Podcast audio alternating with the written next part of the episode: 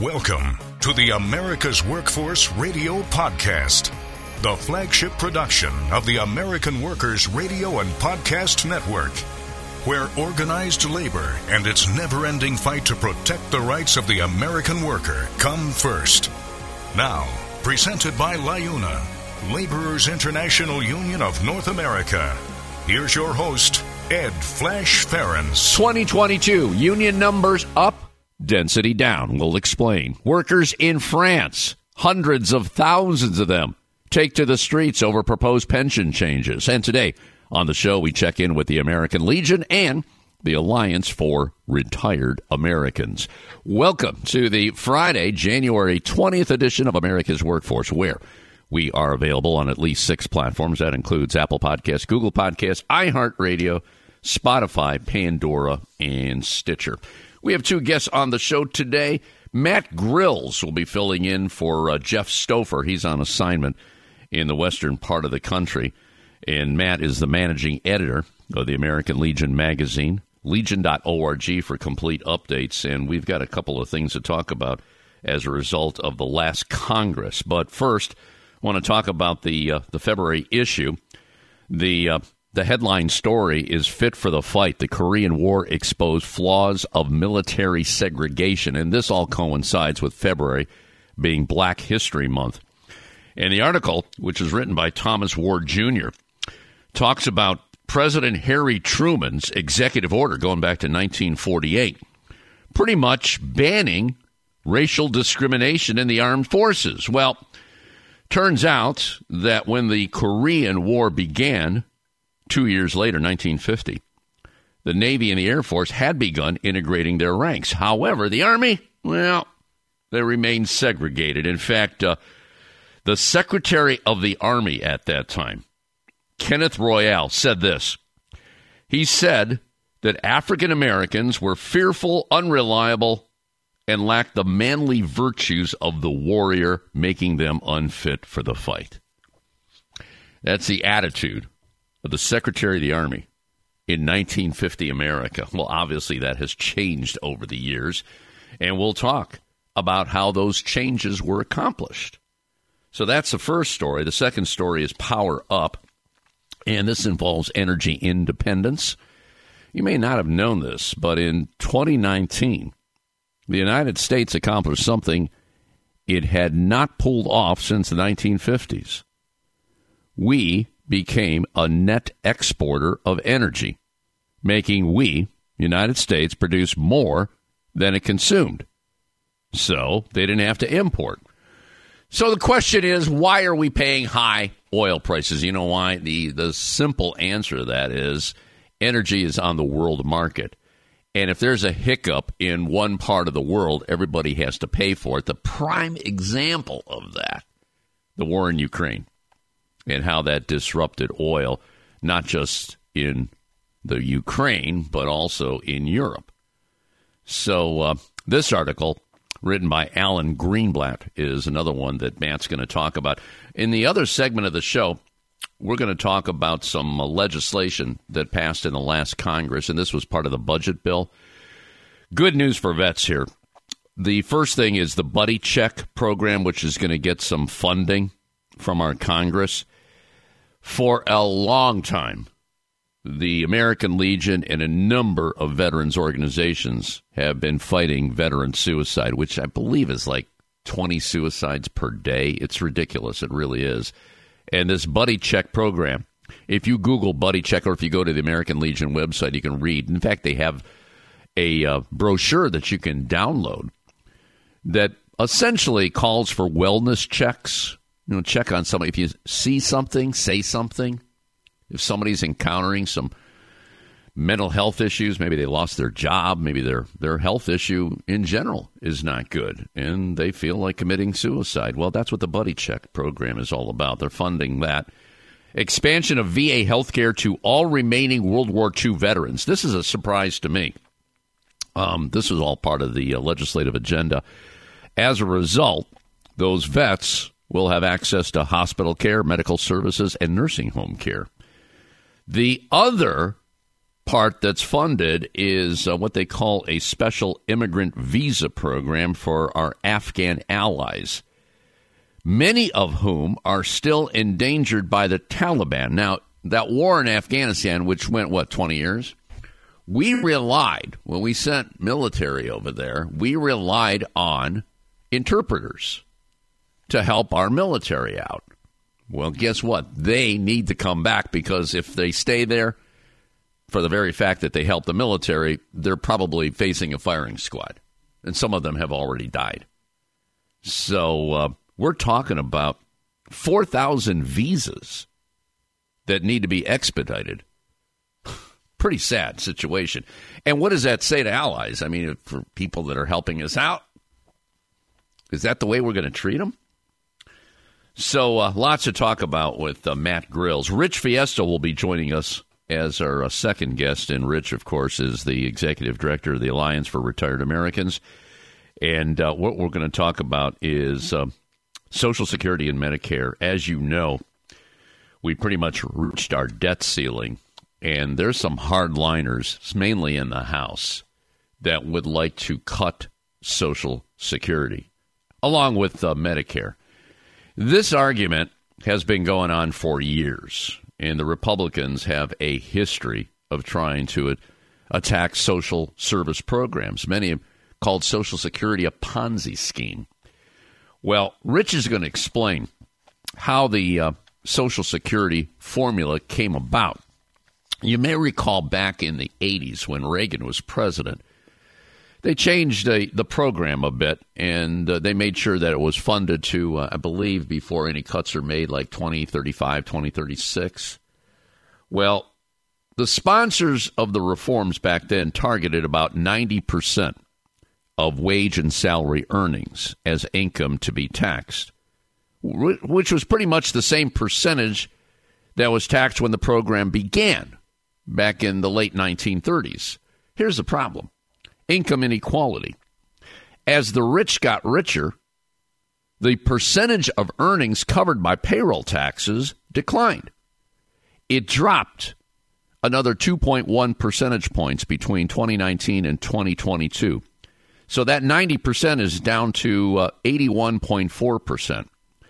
That difference, that difference, 81.4% to 90%, comes up to about $100 billion a year in lost Social Security revenue. And it's only going to get worse.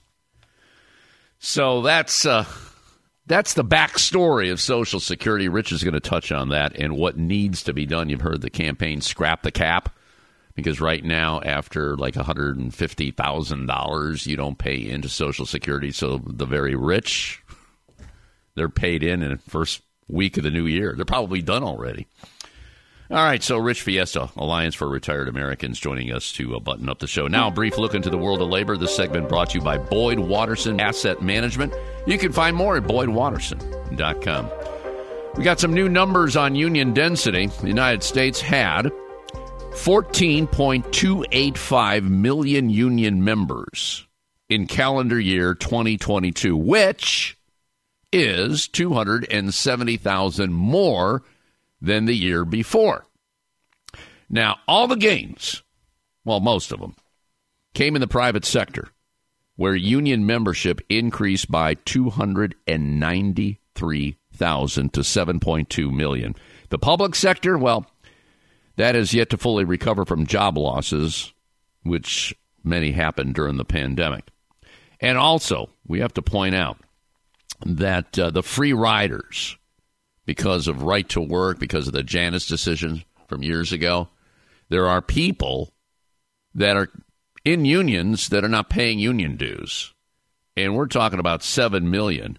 They're not counted. They're not counted in these numbers. Liz Shuler took a look at the numbers yesterday, and this is what she said that uh, in 2022 we saw working people rising up despite often illegal opposition from companies that would rather pay union busting firms millions of dollars than give workers a seat at the table. The momentum of the moment is clear. Organizing victories are happening in every industry, public and private, and every sector of our economy all across the country. The wave of organizing will continue to gather steam in 2023 and beyond, despite broken labor laws that rig the system against workers.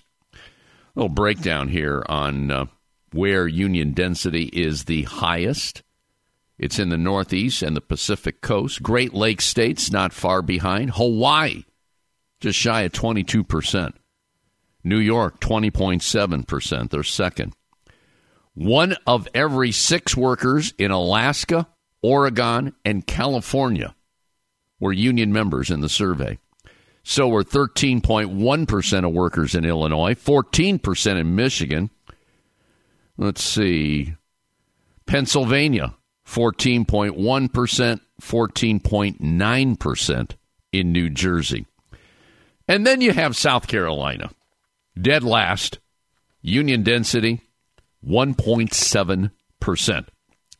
The numbers also reinforce another message the union wage, the union edge in wages, 20% premium, medium weekly wage, $1,219. Non union, 1029 Stark difference there. Interesting day in France yesterday, up to 750,000 protesters in Paris, Marseille, Toulouse, Lyon on strike. You know why? They don't like what the government is trying to do with regard to the retirement age. They'd have to work longer before receiving a pension under the new rules, with the nominal retirement age rising from 62 to 64. The unions argue the pension overhaul threatens hard fought rights and propose a tax on the wealthy or more payroll contributions from employers to finance the pension system. One union leader, Laurent Berger, called the government's plans unfair Police unions opposed to the retirement reform also took part in the demonstrations, while those who are on duty are bracing for potential violence if extremist groups join. Well, that didn't happen, at least not yet. How about this? A majority of trains around France had to cancel, including some international connections.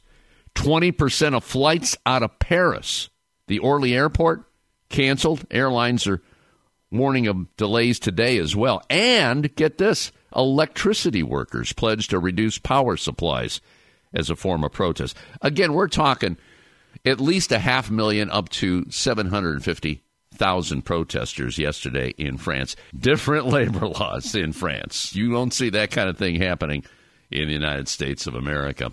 All right, we're going to take a quick break. Matt Grills on behalf of the American Legion coming up next. You're listening to America's Workforce with Ed Flash Ferenc.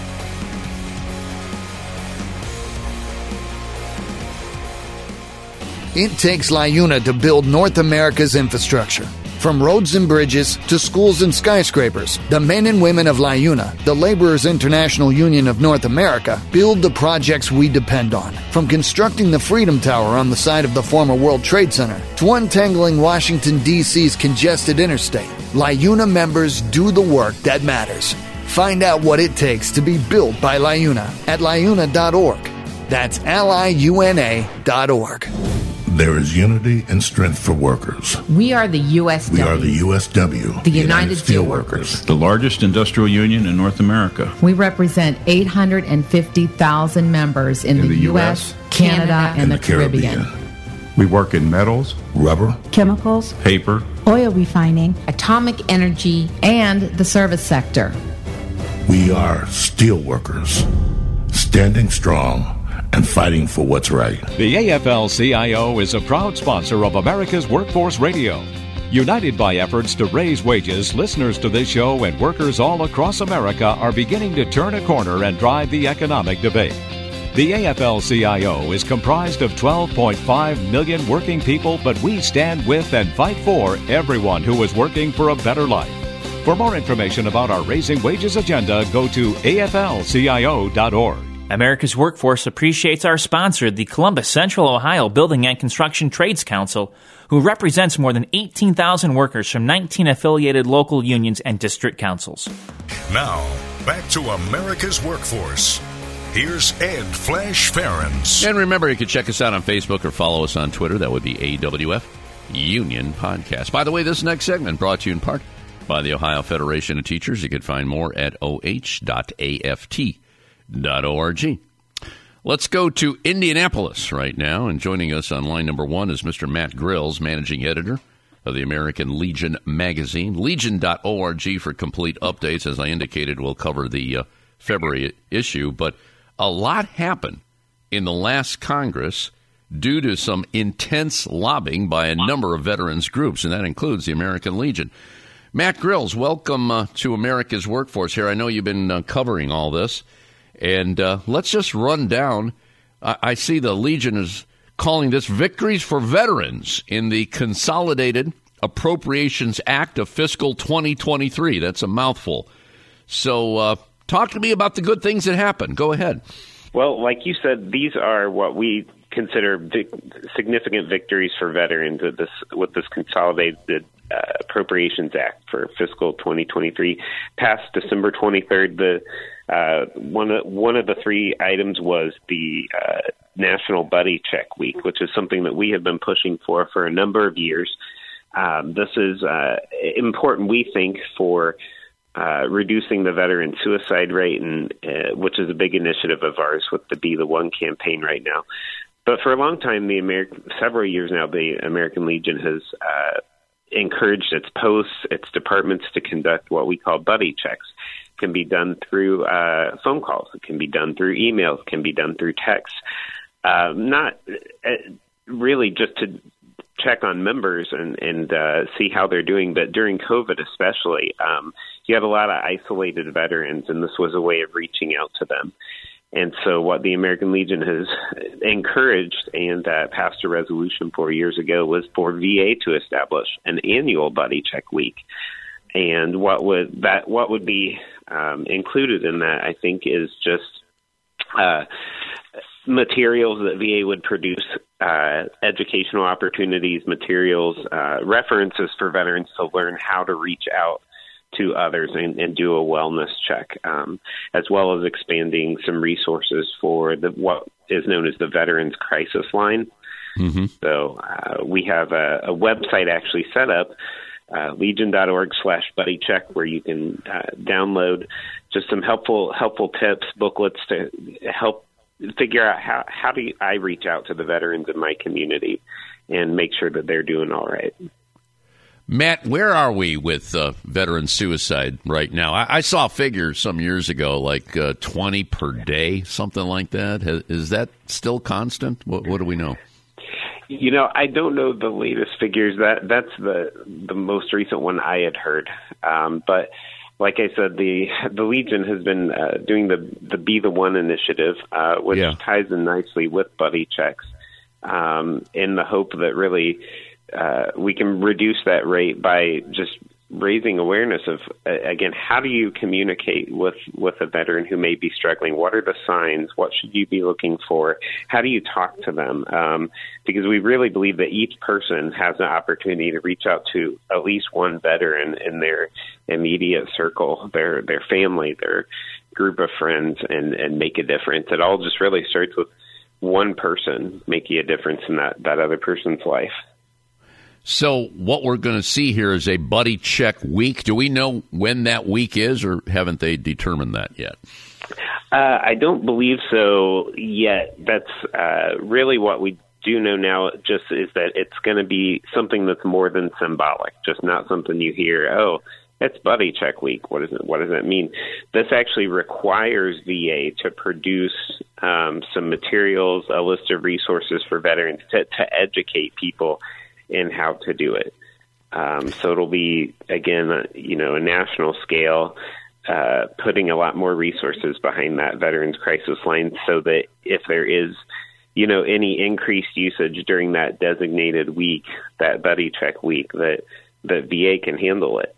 And mm-hmm. so uh, we're excited about it because this is something again that the Legion started, you know, in our own community, our own ranks uh, to take care of veterans and check on them. It really, really evolved during uh, COVID 19. And uh, so that was, you know, 2020. But uh, we're just uh, we've had a lot of support in in the Senate and the House for this, so we're excited to see where it goes from here. Can you give that uh, link to your website on yes. Buddy Check? Yeah, that's legion.org slash buddy check. And okay. we have some scripts, promotional items, um, frequently asked questions uh, that were designed for American Legion members who want to do it in their posts in their community. But I think really that they they would uh, apply for everyone, and hopefully sooner rather than later, you'll see VA producing some materials to to educate people on how to how to do an effective buddy check. Legion.org forward slash buddy check. Just go to that yeah. and you can uh, download. There's a pamphlet there that you can download. All right, let's move on to uh, VA health care for all remaining World War II vets. I- am a bit surprised by this. I-, I thought that they were taken care of, but can you explain what uh, was contained in that budget bill on this? Yeah, well, previously, uh, you know, this was based on if you had service connected conditions or your financial uh, status that, that determined really, uh, I guess, the measure of medical benefits that, that you would receive. And so I believe it was 2017, the American Legion passed a resolution, and it was unanimous uh, saying that uh, you know all World War II veterans should have access to hospital care, medical services, nursing home care, regardless of these other factors. Um, and so this is for for people who didn't qualify under that previous means testing. And so I think the number I saw was that this affects probably forty thousand uh, people, forty thousand World War II vets. Um, uh, another figure I saw was la- I think last fall the National World War II Museum estimated maybe 167,000 World War II veterans who are who are living, and so this would affect about 40,000 of them and make sure that they are able to have full access across the board to to all the all the stuff.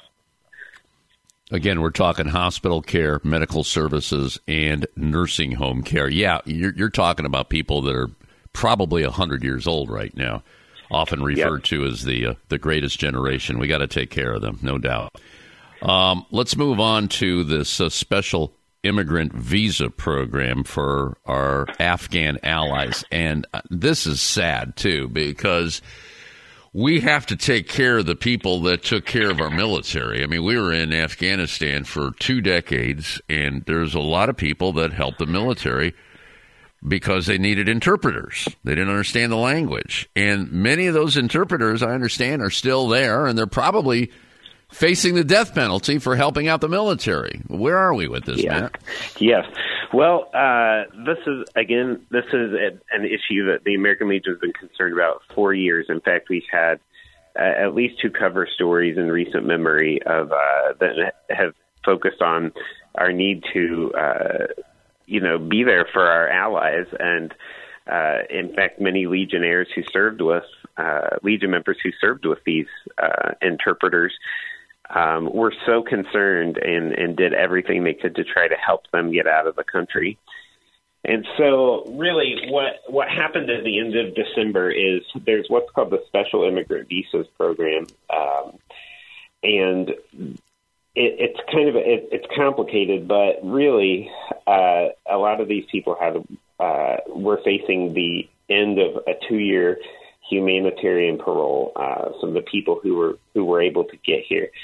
And so, what happened at the end of December? The deadline's been extended. Tens of thousands of these these Afghans will not have to go back, potentially go back to the Taliban-controlled Afghanistan this year. But that's not a permanent solution we haven't fixed fixed the issue. Um, what we're really wanting to see is uh, the Afghan Adjustment Act would actually streamline this whole SIV process. It creates a task force, and it would give these people, um, these refugees, long-term permanent resident status. So that's what we're calling on Congress to do: is to give uh, permanent residency or provide a path to permanent residency for these these 80,000 Afghan allies and their family members who, who fled when we left in August of 21. But there's still 160,000 SIV eligible Afghan allies still there living under Taliban rule. And so the bottom line is we, you know, we have to do better. We have to do better on this. They stood with us against the Taliban. They risked their lives. Their families risked their lives. We have to pass this legislation to uh, bring them, uh, give them freedom in return for what they did for, for us. And immigration is such a hot potato of a topic. I mean, you've got uh, so many people in this country that are in positions of power that don't they want to pretty much close our borders altogether. They don't want anybody coming in from another country. And it's sad that uh, you're talking about some folks that have helped us over there over the years, and they're not being treated very well right now. Now, now there is some money. Just to clarify here, in the last Congress, there's money included for the extension of the special immigrant visa program. But that's just an extension. Then you're looking for a permanent solution. Uh, it sounds like that's where you went. Right. This, yeah. right? This this is a the the Afghan Adjustment Act is a, a little. It's a separate issue from the extension of this program. So the Afghan Adjustment Act was not approved. It was just an extension of this special immigrant visas program. But th- this program is something that, that we've supported for a long time uh, and you know it's where it's been applied. It, it's it's worked, and it's it's you know ma- we've made sure that a lot of these people uh, were able to to get out uh, before and right right at the last minute. But there's still so many more, so many more uh, who are still there, and they're eligible for the SIV under our rules uh, we we just need to we need to speed this process up. We need to you know put every resource we have into uh, making sure that, that these applications are processed. Uh, my understanding is just that a lot of them are just hung up, and there's mm-hmm. been a lot of red tape, as as is something that tends to happen with the government. But you know, lives are in the balance here. Lots of good news for the last Congress here. Victories for veterans. And much of what we talked about here is all posted on the Legion's website, legion.org. And we didn't even include the, uh, the PACT Act, which uh, passed last summer, dealing with uh, the burn pits and all the soldiers that suffered problems because of those burn pits. But that's another show. Right now, we're going to take a quick break. Matt Grills joining us on our live line. Matt is managing editor of the American Legion magazine. We'll talk about the February issue. Later in the show, we'll check in with Rich Fiesta on behalf of the Alliance for Retired Americans. Back in a few minutes. This is America's Workforce.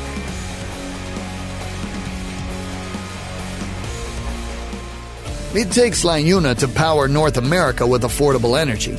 The men and women of LIUNA, the Laborers International Union of North America, have the skills needed to build and maintain oil, natural gas, nuclear, solar, and wind projects that are shaping America's energy future. From new energy tech to retrofitted facilities, LIUNA members do it all. Find out what it takes to be powered by LIUNA at liuna.org. That's L I U N A Org. America's Workforce Radio is sponsored in part by the International Union of Painters and Allied Trades, District Council 6, representing painters, glazers, drywall finishers, and sign and display industry workers. They remind you that belonging to a union is your right as an American.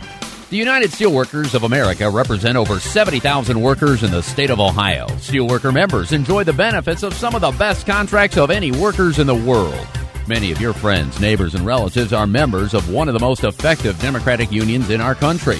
With the pressures unorganized workers are under in today's economy, you need to join them. So call the Steelworkers Organizing Office at 216 292 5683 or toll free at 1 800 443 3752.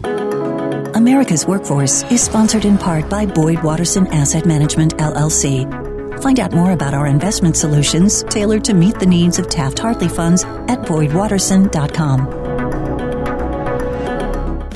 Now, back to Ed Flash Ferenc with America's Workforce. And remember, you can check us out on at least six platforms. That includes Apple Podcasts, Google Podcasts, iHeartRadio, Spotify, Pandora, and Stitcher. When you get an opportunity, just do this. Sign up and receive our shows on a regular basis and – give us a rating. We always appreciate those five star ratings, so please keep them coming. And if you like a show, I know you do, share that show. We appreciate doing that. because we want to grow the show in 2023. Get more sponsors, get more good guests on America's Workforce, celebrating 30 years. Started the show in 1993. The podcasting will be going on uh, three years right now. Okay, let's go back to our live line. Rejoin Matt Grills. Matt is the managing editor of the American Legion magazine, and this segment deals with the upcoming issue. This is the February issue. And February is Black History Month. This is the cover story. I'm glad you're doing this because uh, this goes back to 1950s America.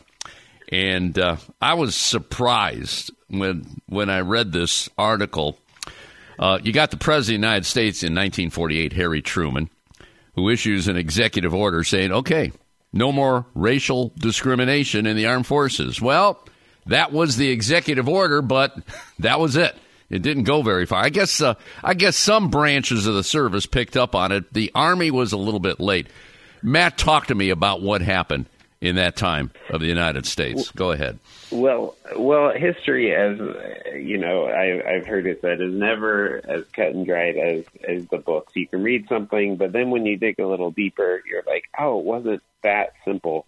And so, uh, Thomas Ward, uh, I had read about a presentation he did. Uh, he's the the historian and author who wrote this piece for us. And uh, I had read about a presentation he did at the African American Military History Museum uh, on on this topic, and I said, you know, would you be willing to write for us? And and I was just felt so uh, well, as you said. I mean, I was surprised uh, and feel quite enlightened after reading what he had to say um, about how the Korean War really exposed the flaws of military segregation. And years after that executive order, you still had uh, segregation in the army, and you still had discrimination. And the Korean War, really, what what happened there so, through a sequence of events, it just it led to exposing uh, segregation uh, as as the terrible thing that it was. Now, did the Korean War, the fact that that happened in what 1950 to 1953, did that start a catalyst of change? And I know it didn't happen overnight, but I'm just wondering was that was that the game changer there when they they went to war? They they laid their life down for the country.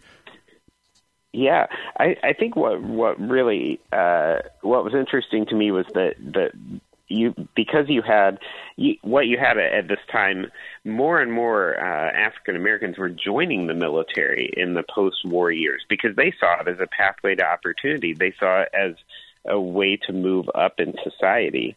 And so then, of course, you have, uh, while it's still, you have a segregated army, you have more uh, blacks who were in the army.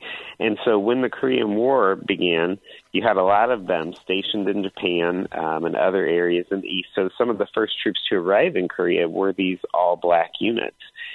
And initially, um, you know, they they won a victory and a battle, but then, as the author explains, um, you know, a few months later, rumors start flying around. Well, it really wasn't that big of a deal, and you know, there were a lot of um, accusations and, and uh, false statements being made about how black soldiers fought. And really, in the end, what it came down to was you had a lot of uh, underqualified white officers commanding, um, and and it wasn't that black troops couldn't fight and fight well, as that was the myth that was be- being perpetuated, but just that uh, that segregation was was causing these problems. Mm-hmm.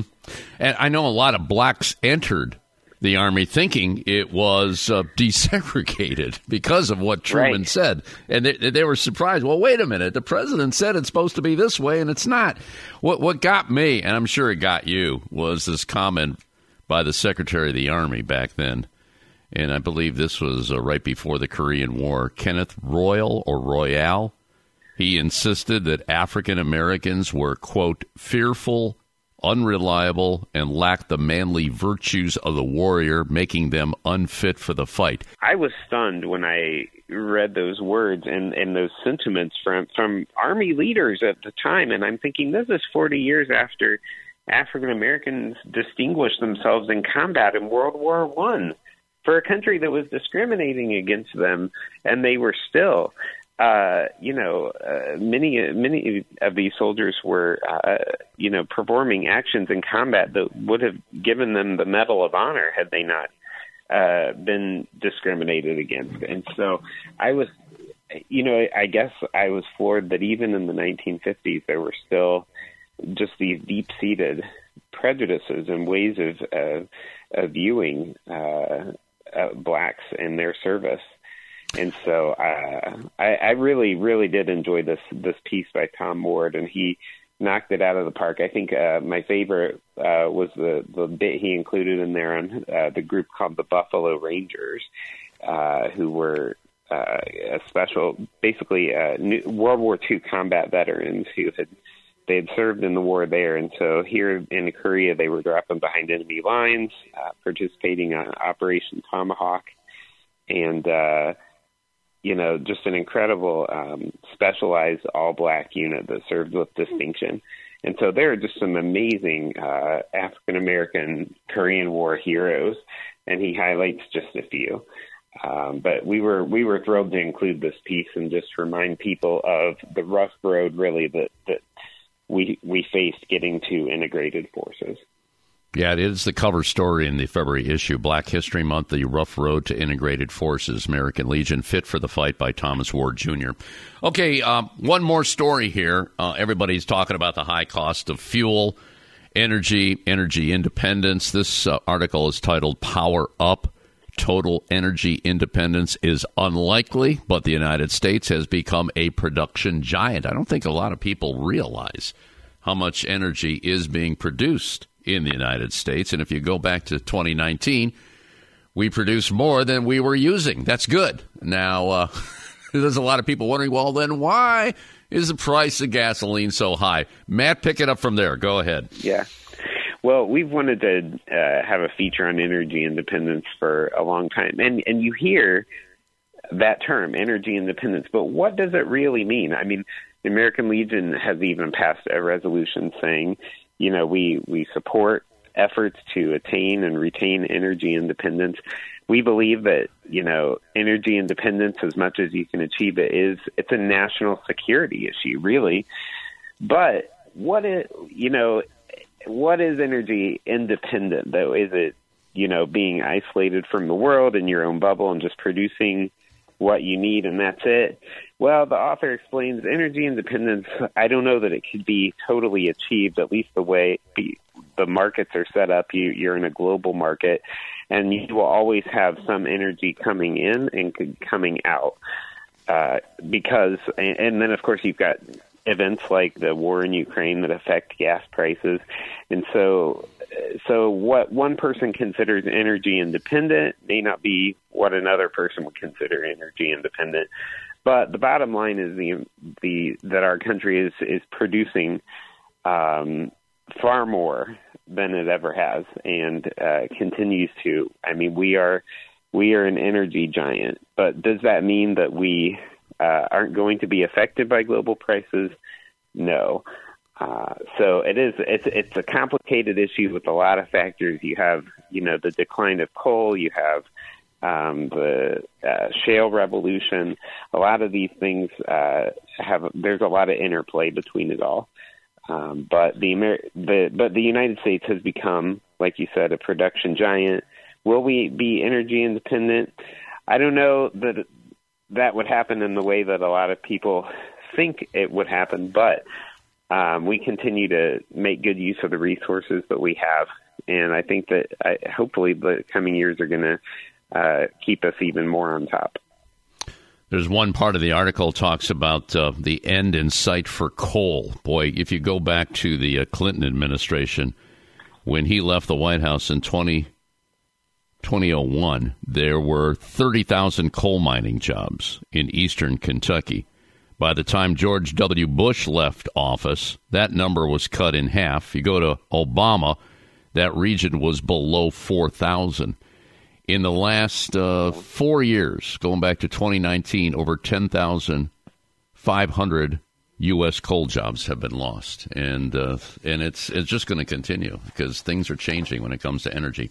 All good stuff here, Matt Grills. I thank you so much for coming to the table today. Matt is the managing editor of the American Legion magazine. For complete updates, legion.org. You take care, stay safe. We'll talk down the road, okay, buddy? Thank you so much. Have a great All day, right. sir. You got it. Quick break. Rich Fiesta on behalf of the Alliance for Retired Americans coming up next. This is America's Workforce. More shows available at awfradio.com.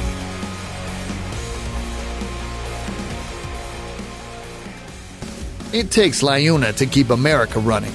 Over 70,000 public employees are part of LIUNA, the Laborers International Union of North America, delivering critical services such as healthcare and emergency response, as well as maintaining roads and sanitation systems. Even the National Postal Mail Handlers Union, representing over 47,000 U.S. postal workers, is affiliated with LIUNA.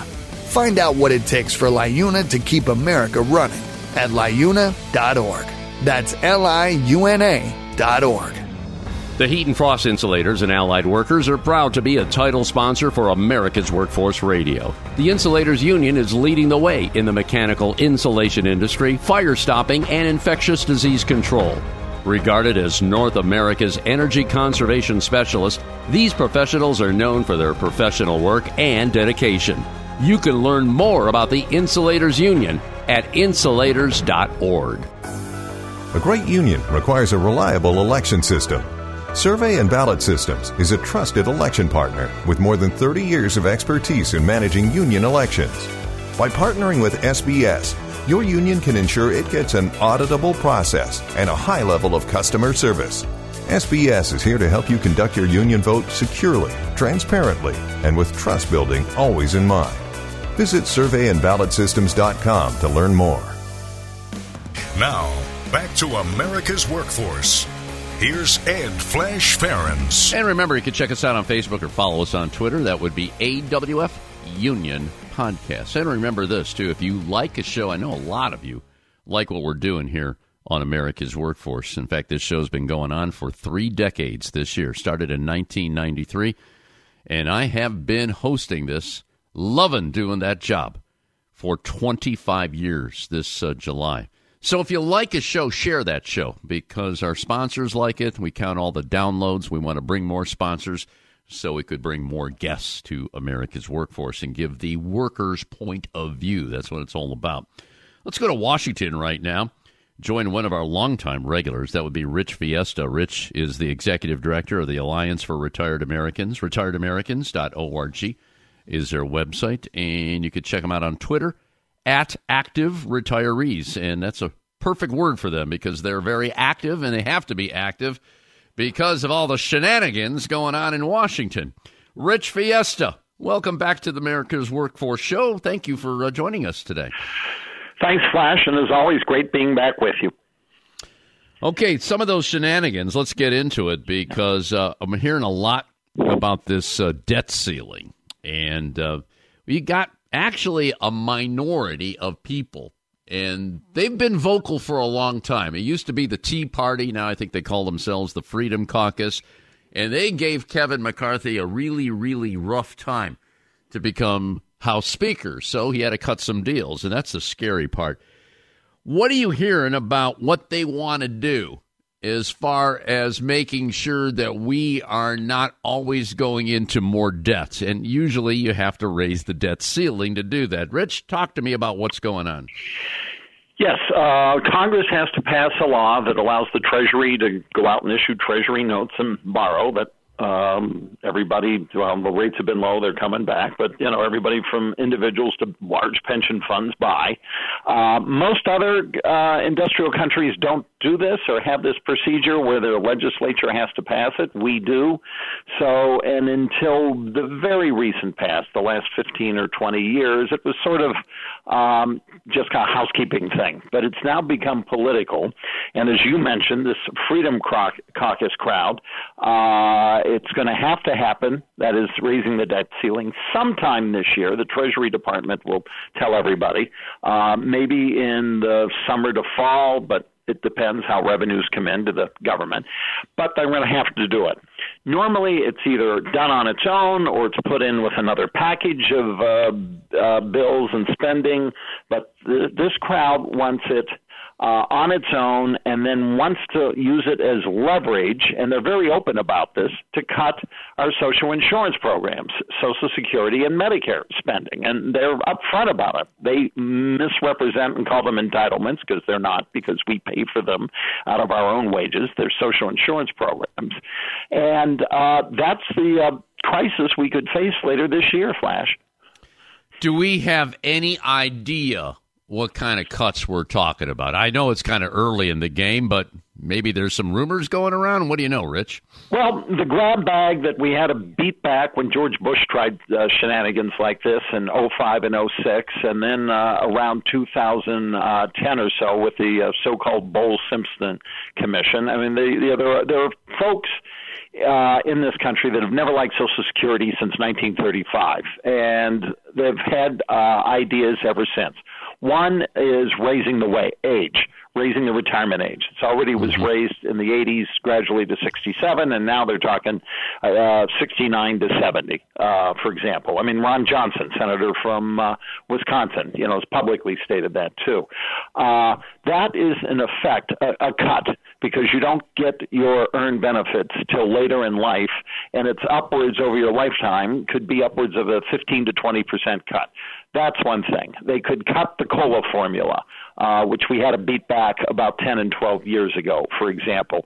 They could cut the amount of benefits that you actually get based on your wages. You know, there's a formula when you retire based on your wages, you get X dollars in um, uh, Social Security benefits. Well, they could say it's going to be X minus 10% or X minus 20%, you know, from here on out uh, as well. They could cut the uh, early benefit, even though it's lower at age 62 and it smooths out over your lifetime. They could cut that as well. So uh, there are a whole host of bad things that could happen. Now, there is a way out of this. We, we can scrap the cap. You and I have talked about that. I want to get into that. But, but take me back to the 1980s here, because in the 1980s, mm-hmm. and I recall this very, very well, that's when Reagan was president, and they took a look at Social Security, a hard look at Social Security, and they say, you know what, we got to make some reforms for it to be solvent.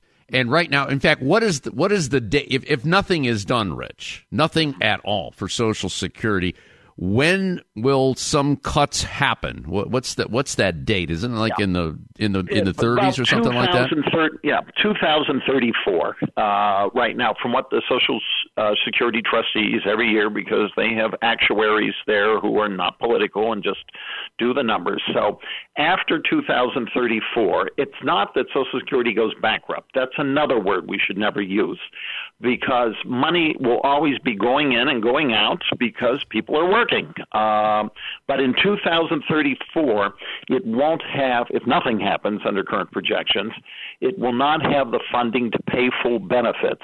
And people, again, if nothing happens under current projections, would only get about 80% of their benefits because that would be the money coming in from the economy and that would be able uh, to pay beneficiaries.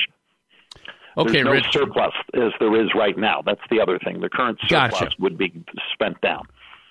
So let, us talk about uh, income distribution here, because mm-hmm. when the uh, the parties got together back in the '80s, uh, there was a percentage. I believe it was like ninety percent of the wage and salary earnings were taxed back then. That number has gone down over the years. Maybe you could explain what happened here. I, I, guess this is part of income inequality, the rich getting richer and the rest of us kind of just stagnant. Is that right? That's exactly right. What happened in 1983 is when they had the great compromises, they raised the age, they raised the withholding tax as well, uh, but they applied it to, they counted up everybody's wages in the country, from some part time person to uh, somebody making a million dollars a year plus they counted, you know, one big pot of wages. And they said, we are going to cover 90% of that big pot of wages will be subject to the Social Security withholding uh, uh, tax, which is apparently the way it was uh, when Social Security was first started in 1935.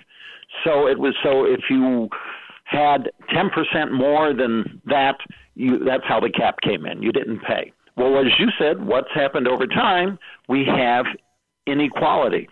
The wealthiest three to five percent, their incomes have gone crazy high since the 1980s. And for the most of us, especially uh, working people on moderate incomes, wages, and salaries, their real wages have gone down. So now, in, instead of covering 80%, 90%, excuse me, we're now down to only 81% of wages are covered by the Social Security tax. So that's a big gap of revenue, money that the Social Security Trust Fund is not getting anymore. And, and Rich, when you say a big chunk of money, I have a figure on that. All right. One, $100 billion a year in lost revenue be, because of income inequality in America. Yeah. So, yeah. so that's the real story of Social Security. We, we have a problem there. Okay, now scrap the cap. Right now, mm-hmm. and I'm, i guess it's going. What is it going up to uh, 160,000, and that's when you would stop paying into Social Security. Is that the figure for this year? That's right. That's the 2023 number. Right. Okay. Uh, 160,200. Yeah. So, so anybody that makes that amount of money, and God bless you if you are, you're, you're doing well. But after that, it, it's almost like you get a tax break because you're not paying into Social Security, but you're still going to get Social Security right. when you retire. That's so, right. if we scrap the cap, would that uh, the solve the problem we're talking about right now and, and extend the life of Social Security without any cuts? Um, if we scrap scrap the cap, yes. Uh, over over time, it would add decades of solvency to the Social Security Trust Fund, and you don't have to tinker with retirement age benefits or the COLA. Uh, scrapping the cap will get us most of the way there. Uh, and then um, over time, because most of the scrap the cap bills uh, don't go cold turkey, you, you scrap it over five, or most of them are ten years. But that is the easiest and least harmful to beneficiaries way to fix Social Security finances. So, Rich, one more question here with the with the new House. The Senate is still in in pretty safe hands right now. Is anybody talking about this scrapping the cap idea? Uh, well, there have been a number of bills through the years, um, starting with now retired Senator uh, Tom Harkin about 12 years or so ago. Uh, he had a bill uh, that gradually scrapped the cap.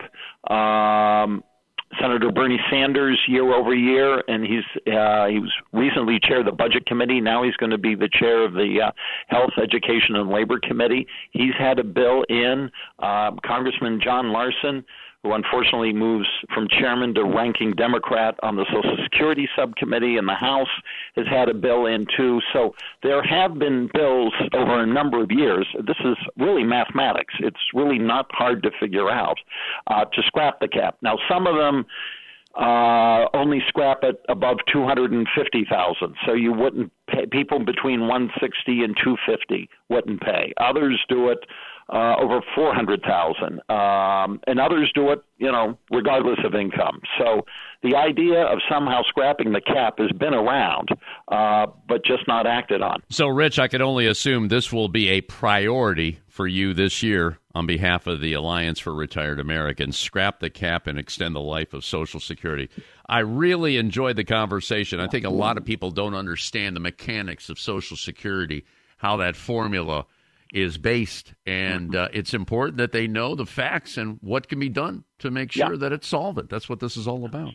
Yeah, we have to be informed because we know the people who have never liked Social Security are going to be using the it's bankrupt scare tactics, uh, scaring young people. You're never going to get it. Also, another lie. So we have to be ready, Flash, this year. And we at the Alliance for Retired Americans are, and I think a lot of people in the labor movement and people who think seriously about our country are as well. Well, you keep up the fight, my brother. Rich Fiesta, Executive Director of the Alliance for Retired Americans, retiredameriCans.org. You take care. We'll talk in a month, okay, brother? Thank you, Flash. Always great with you. And that'll be it for another edition of America's Workforce. Coming up on Monday, we'll check in with the Delaware Building Trades and the latest from the Transportation Trades Department of the AFL CIO. Until then, all of you have a safe and wonderful weekend. That concludes another episode of the America's Workforce Radio Podcast. Thanks for listening, and be sure to subscribe so you never miss a show.